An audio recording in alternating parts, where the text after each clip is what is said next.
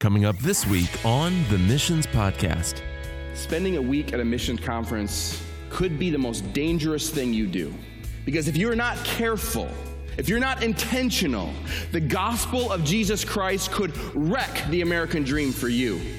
If you allow the gospel to wreck your view of self from an earthly standpoint, gospel will also wreck your view of others. Because the gospel has changed me, I'm no longer free to view people as the backdrop of my life.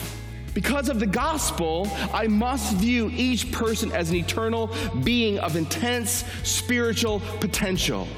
Catch the Missions Podcast every Sunday night at 7 p.m. on your favorite podcast app or on missionspodcast.com.